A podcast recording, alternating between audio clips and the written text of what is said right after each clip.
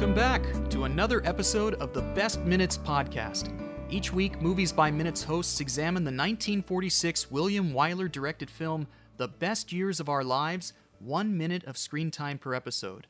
I'm Josh Horowitz from Five Minutes of Trouble, Five Minutes of Banzai, and uh, other places, and my co host, once again, the inimitable, Brett Stillo. Welcome, Brett. Here we are again. Ooh, I'm inimitable now. I can't even pronounce that word, and you're calling me that.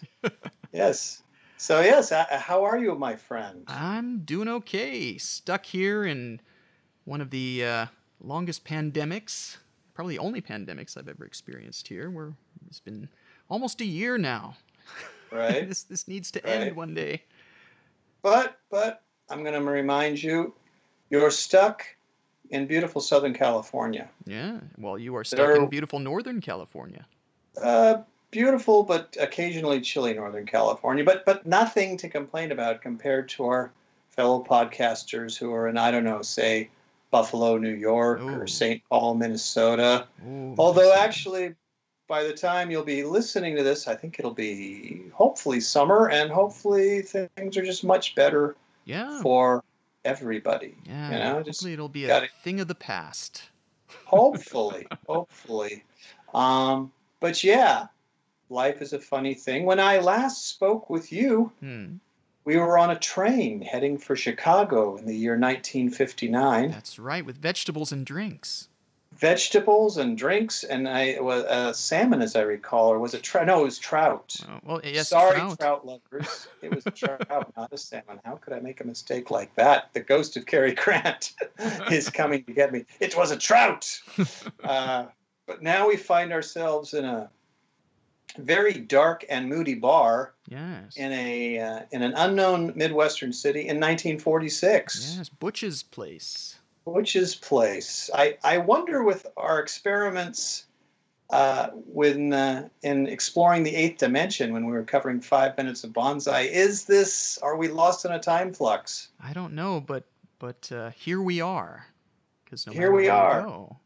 In in the best years of their lives. Yes. Or our lives. Best years. What what what is your history with this movie? Do you have a history with this movie? You know, I had never I'd never heard of this film or seen it until Jim asked us to be part of this, and I'm very glad that he did. This is quite a film. This is something that I, I'm surprised that I never really encountered because I remember taking a bunch of film courses back when I was in my college days. Uh, it's something that holds up very well today. I mean, this is a movie where, with very little changes, could come out in 2020 or, or any modern type of thing. I mean, just some of the uh, themes that, that they go over on here of soldiers returning to war or returning from war and, and having to, you know, all, all the difficulties of just coming back into civilian life. I mean, that, that all still holds true today. And, and the performances in this one, just really good stuff. Excellent points, my friend. I, I agree. I, I, you know, I will say, watching this, you know, this is a movie that's uh, seventy-five years old. Yeah, when uh, by the time this airs, we'll be approaching the seventy-fifth anniversary of the release of this movie. So that's three Hmm. quarters of a century. So inevitably, there are moments, there are situations which are dated. Uh, you know, I found watching it uh, yeah, there are there are scenarios, there are Hmm. plot points that seem, you know, from another time and another place. But I, yeah, kind of adding to what you're saying, you know, the emotions Yeah. and the where the characters are. It's very sincere and it crosses timelines and it becomes very relevant. But yeah, it's interesting that you know you love movies, I love movies. Uh, this is one that seems to have have faded from uh, modern consciousness. Hmm. Uh, I I think I I might have a theory about that myself. Uh, I've I'm a little more familiar with this movie, um, but this is a movie. I think it's a it's definitely a time and a place, and that's 1946 Yeah. when um, you know there's a, a phrase you hear a lot in history books post-war america Uh-huh. and it's that image of you know prosperity after world war ii you know huge suburban landscapes new cars uh, but this is 1946 and that hasn't happened yet and the people in this movie don't know if that's going to happen yet. So it's it's a time of great uncertainty uh, around the world. Yeah, uh, you know the the thing that I found interesting about this was just some of the themes of, of post traumatic stress disorder, stuff that I had always kind of associated with Vietnam vets returning. I, I had never really thought about just how really any war this is something that can be a thing. I mean, definitely World War II. I mean, God knows that the people involved in those certainly had their share of horrors that they witnessed. But I, I just never really remember that it, it, was that generation that talked about that that much. It, it, seemed to have been overshadowed by sort of the, the more recent wars and, and the veterans who, who were dealing with it. But they definitely had their share, and I, I'm it's it's interesting to see it from the something that was close to that time too. I mean, because 19 this was filmed what 1946, 1947. Right, 40, 45, 46. Yeah. And uh, yeah, I think it it tries to alert the public hmm. to hmm. uh, yeah, your son, uh, your husband's going to come home and he's going to have nightmares. Hmm. You know, by this time, I mean, soldiers were already coming home.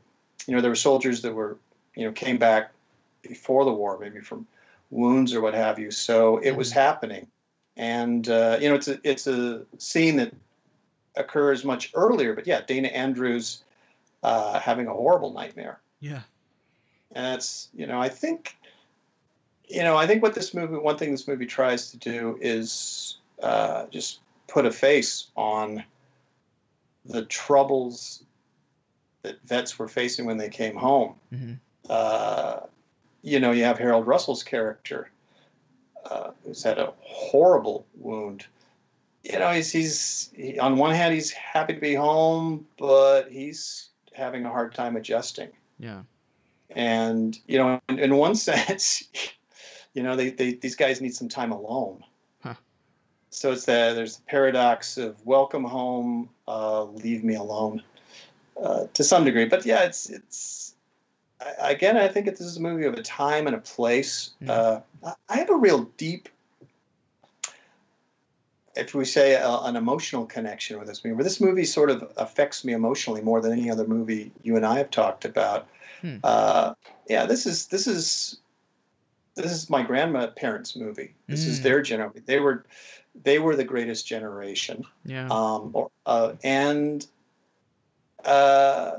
So, you know, I, I, I can tell you that it's interesting. Growing up, uh, you know, the war had been over 20, 30 years, but being around my grandparents and other relatives, uh, aunts and uncles, their friends, it was odd, man. The war was always coming up. Mm-hmm. Not just among is you know in also in movies and television and references and, and as, so as I was growing up, you know you you know as you're as you're becoming cognizant of the world you don't understand history sure so i i think initially i thought world war ii the way people were talking about it and seeing it portrayed uh, you know at some point i think early in my life i said man so this ended what like five years ago ten years ago hmm. and so there was a it, you know even decades later it still had a relevance hmm. an urgency that uh, i think now over, you know, again, three quarters of a century has faded. Mm. Uh, but yeah, I think that this movie spoke on an immediate level to uh, the plight of many Americans. And then again, that kind of changed, as we were saying, post war America. So I'll tell you one thing looking at this movie, it's sort of reminds me of looking at a photo album huh. of my grandparents and recognizing certain things, but then also sort of scratching my head and what did that was that you know did that happen? Did that work? Hmm. Things like that. So uh, yeah, it reminds me a lot of my grandparents. They had their own experiences in World War II. Hmm. Uh, you know, everybody had a story. Sure. Yeah, no, and in in the case of my grandparents, I mean, they were the ones who were able to actually escape from Europe and emigrate to America just in time to avoid many of the purges that were going on at that time. Uh, I, I don't have any any relatives who served in World War II on my side of the family. It actually turns out that my wife's uh, side of the family is Russian, and there there were some relatives who actually served in World War II in the Red Army. So wow. uh, there's some interesting stories from uh, from that side. Yeah, and that's you know, and that's that's that's part of this epic, tragic story. Is you know, it it affects us each in different ways. It's it's the ripples of time and events Hmm. that on both sides of your family, this war that seems so long ago, uh, you know, had its effect to this day Hmm. on Yeah. us. So So it'll be interesting to see, uh, you know, more things that we'll talk about about sort of the war in general. But uh, let's let's go ahead and start discussing these minutes.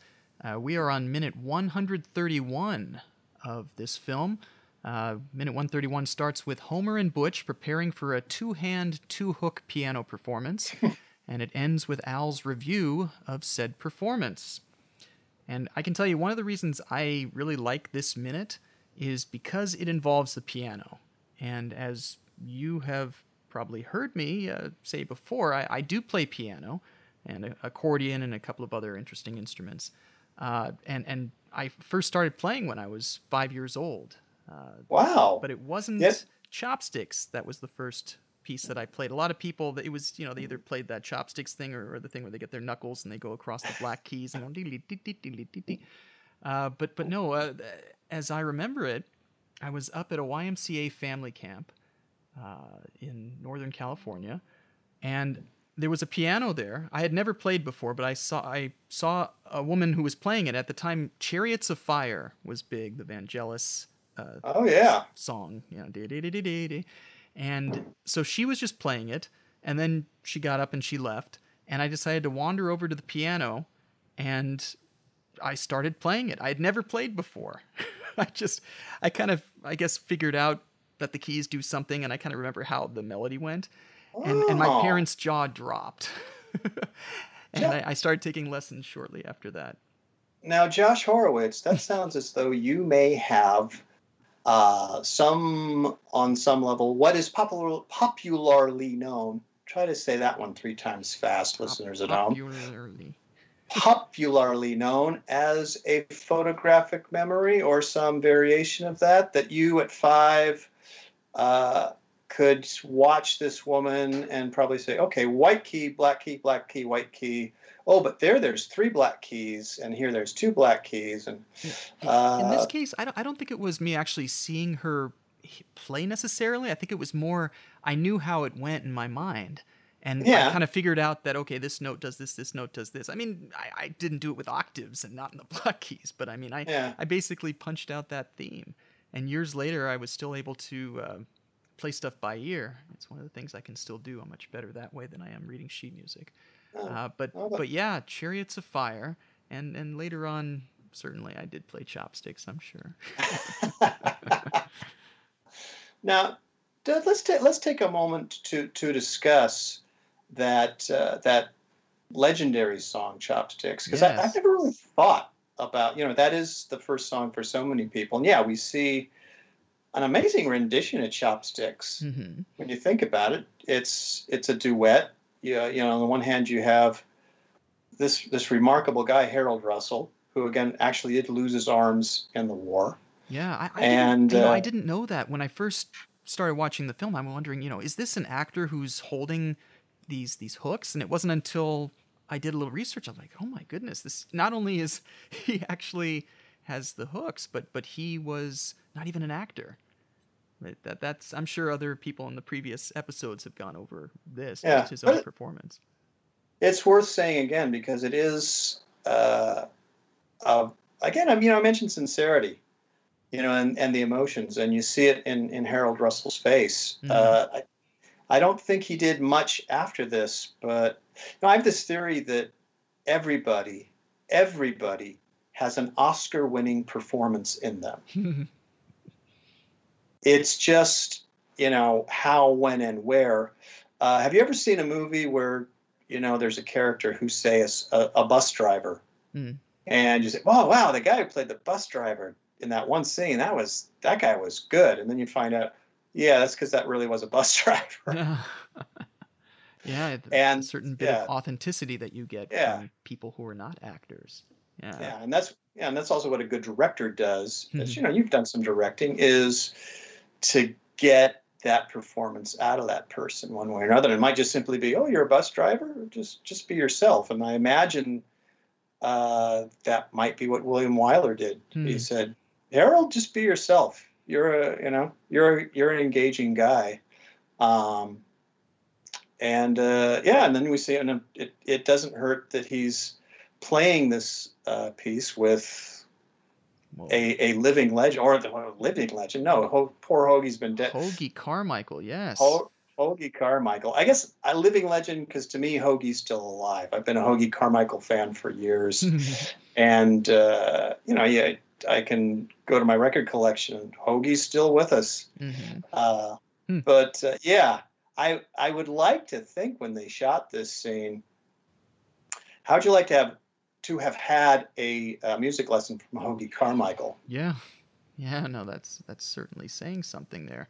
I mean, I, I, again, I'm sure other other podcasters before us have talked a bit about Hoagy Carmichael, but I, I just think it's interesting that he's done, you know, some of the big classics. I mean, like Georgia on My Mind, uh, but but most specifically, Heart and Soul. Now that was the piano uh, piece that I remember when I was playing as a kid. That that any kid would come up to the piano and say, "Okay, let's do Heart and Soul," and you know, somebody would just do the dun dun dun dun dun, dun on the left, and somebody do it on the right uh, you would think that that would be the type of song that would be played here, especially because Hoagy is there on the left hand.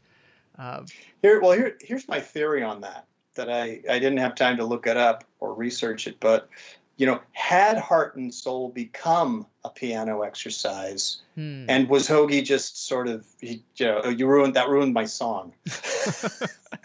yeah, at that time that You was know. like a, a top Warner hit or something. Yeah. Yeah, maybe it was just eh. Although I'm trying to remember, you know, it's a, it's funny. Uh, you know, the first scene uh, at Butch's place, Hmm. And Butch is we see Butch at the piano for the first time. You know, Mhm. it's not Stardust, but uh, Homer asked me, "Hey, play that one song," and it's.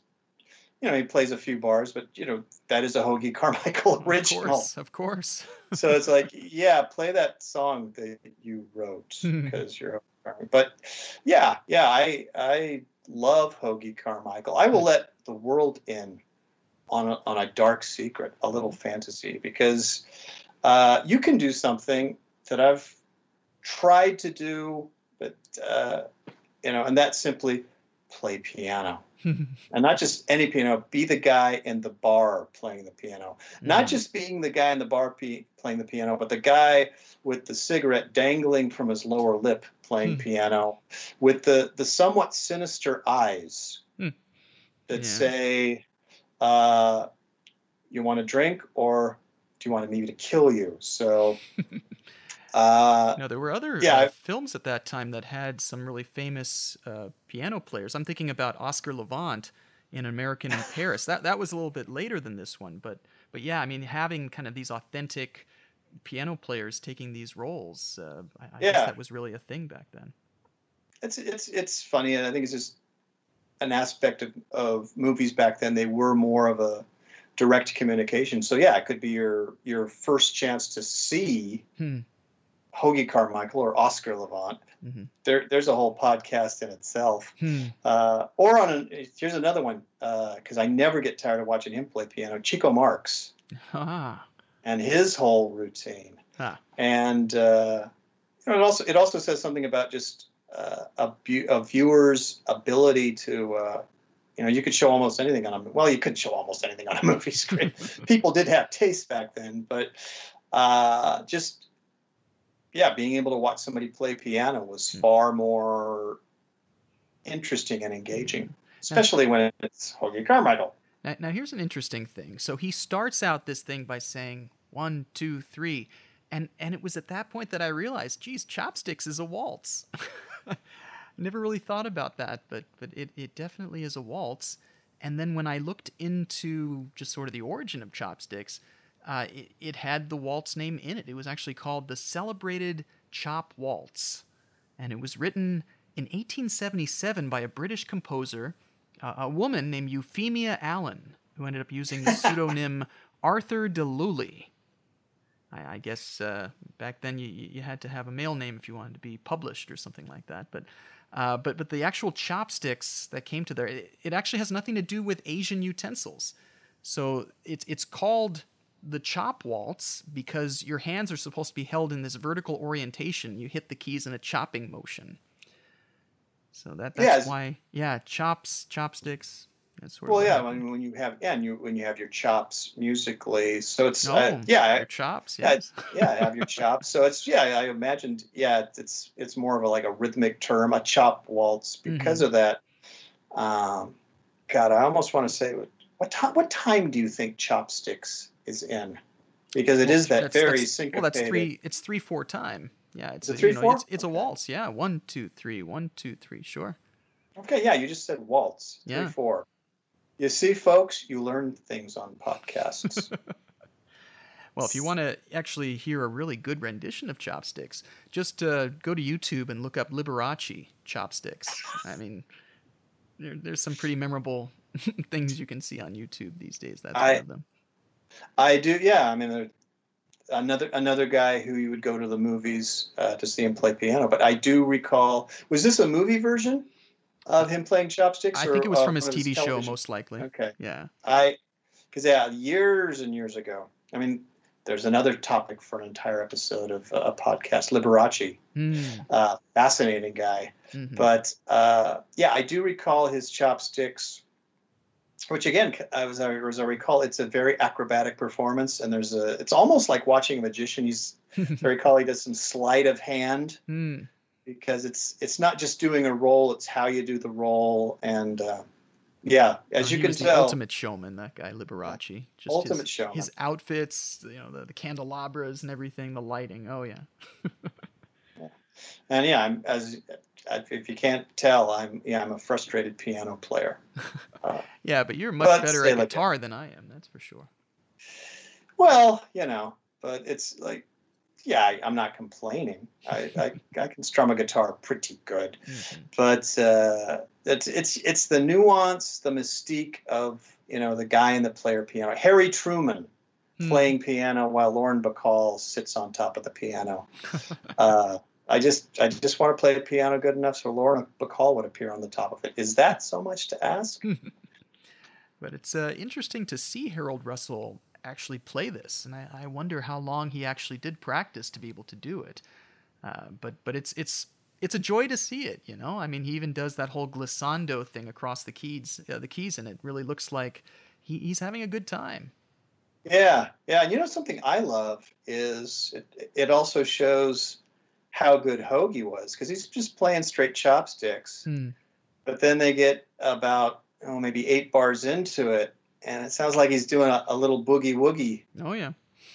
in there, and just like, and and that's you know that's something else I love about movies from this period is uh, you know the jive is always nearby Hmm. and you know it, it i you know there's you're at some point you're going to hear that you know eight to the bar kind of dump dump dump dump you know uh we're a, a good number of years away from rock and roll but you know things are swinging oh yeah. Yeah. and uh also just the way hoagy sort of is like looking at those keys like hey hey it ain't, this ain't nothing uh, but you know, I think it, it's funny. There's there's the joy of this scene, but that contradicts you know the actual drama of the scene. There's some great subtle tension here. Hmm. You know, you were talking about how this plays very well in in some ways as a modern film, and you have just this wonderful subtle suspense of while this joyous event is going on. Mhm. Really, in, in this film, it's uh, it's a triumph for Harold Russell. Hmm. In a way, Homer is the first member of this trio, I think, who's really come back. Hmm. You know, he he seemed to have the most obstacles at first, Yeah. and we saw how Al and Fred were worried about the kid.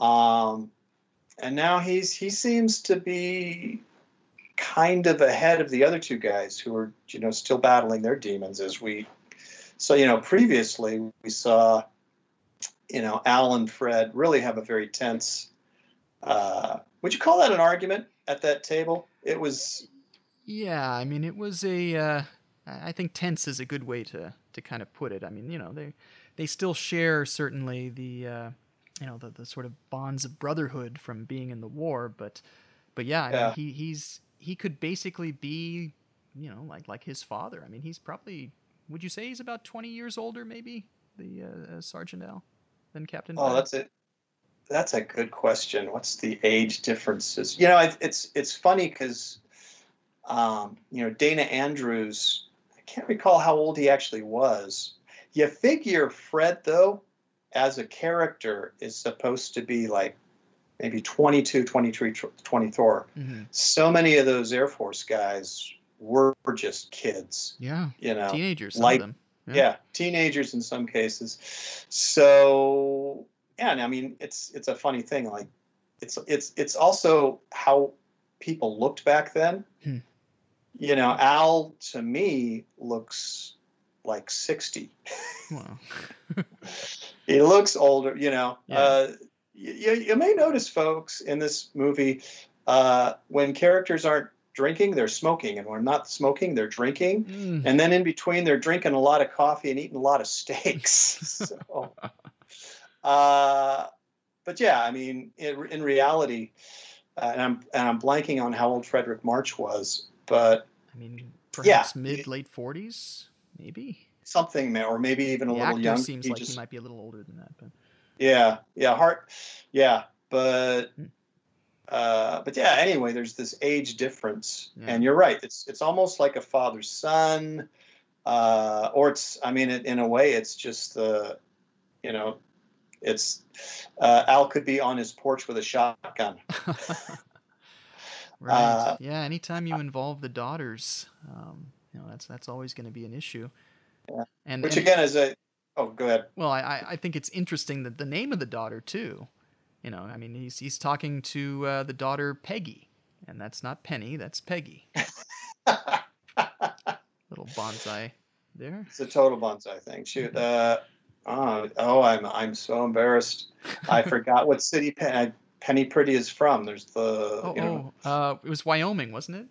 It was uh yeah, Laramie. Laramie. Ah, I had man, I just lost a bunch of banzai friends. Uh, but there it's it's the penny paradox, it's the eighth dimension. It was the last time I was talking to you, we were definitely on a train hmm heading to Chicago. Yeah, yeah. And then the next thing I knew, we're in this and and everything on the train was brilliant technicolor. Mm, yeah, we're Er- we've lost color Yeah. here. The, but we've lost color magnificently. Mm.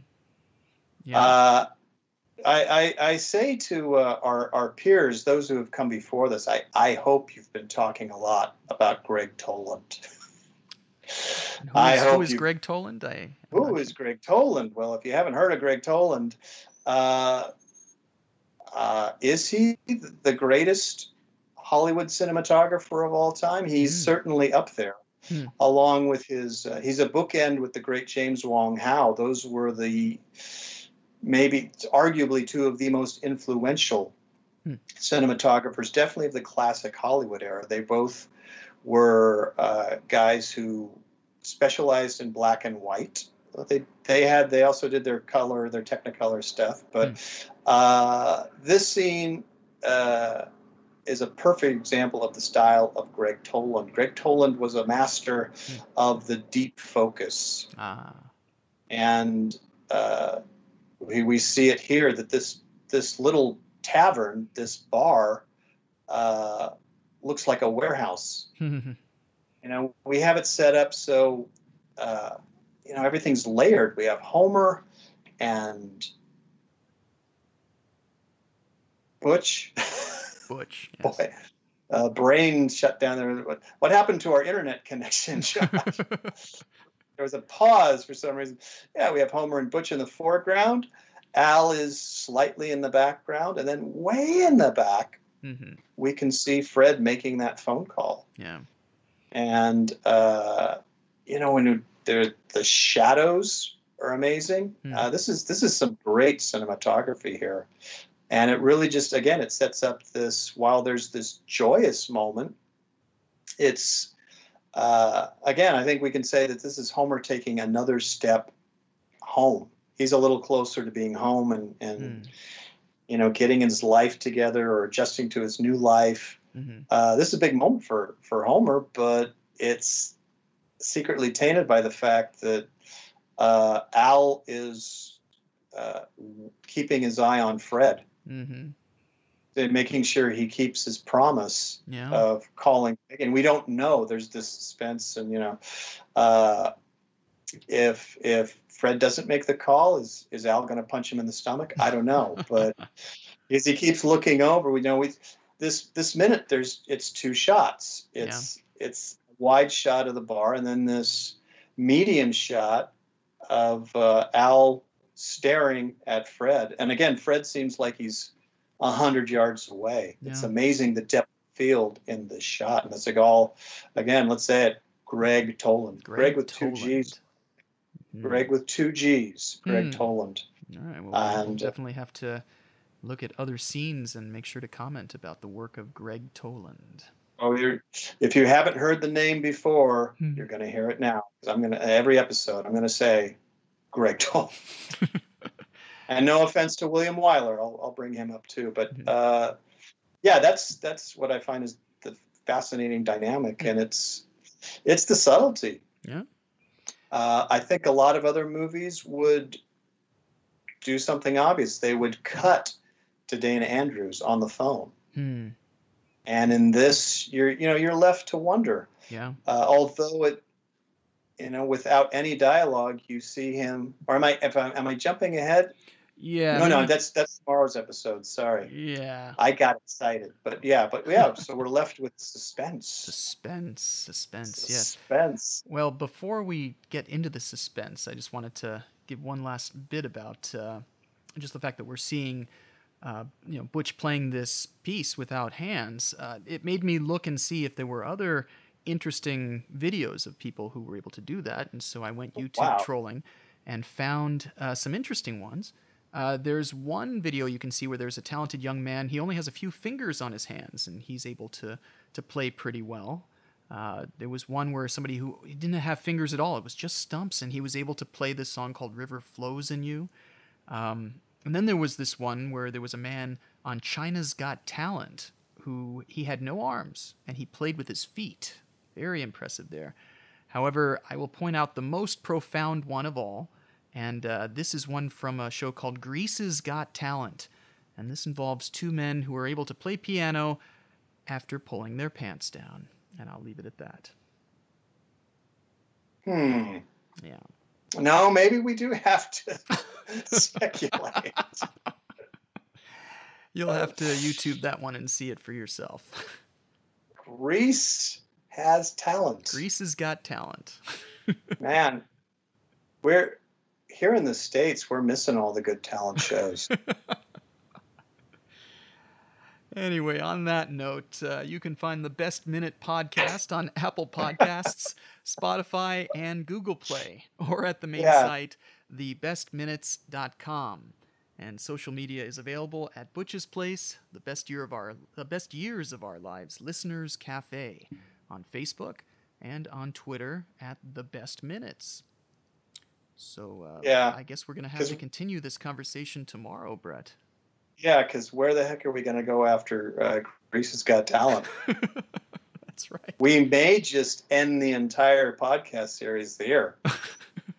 Sorry, anybody who's coming after us, but I mean, do you see a reason to continue? I mean, well, it's a, you know, we've still got some things to resolve, so we'll soldier on from there. But yeah, we're we're done for today. All right. I'm Sounds good. I'm yeah, I think I'm going to go to Butch's and, and maybe have a drink, and then I'll I'll, I'll, I'll see you tomorrow. Excellent.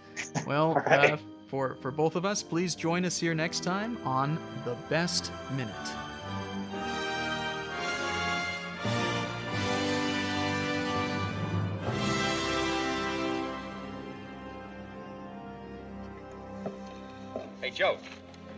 Hurry up out there because she's taking off soon. Right, thanks. Come on, Taylor.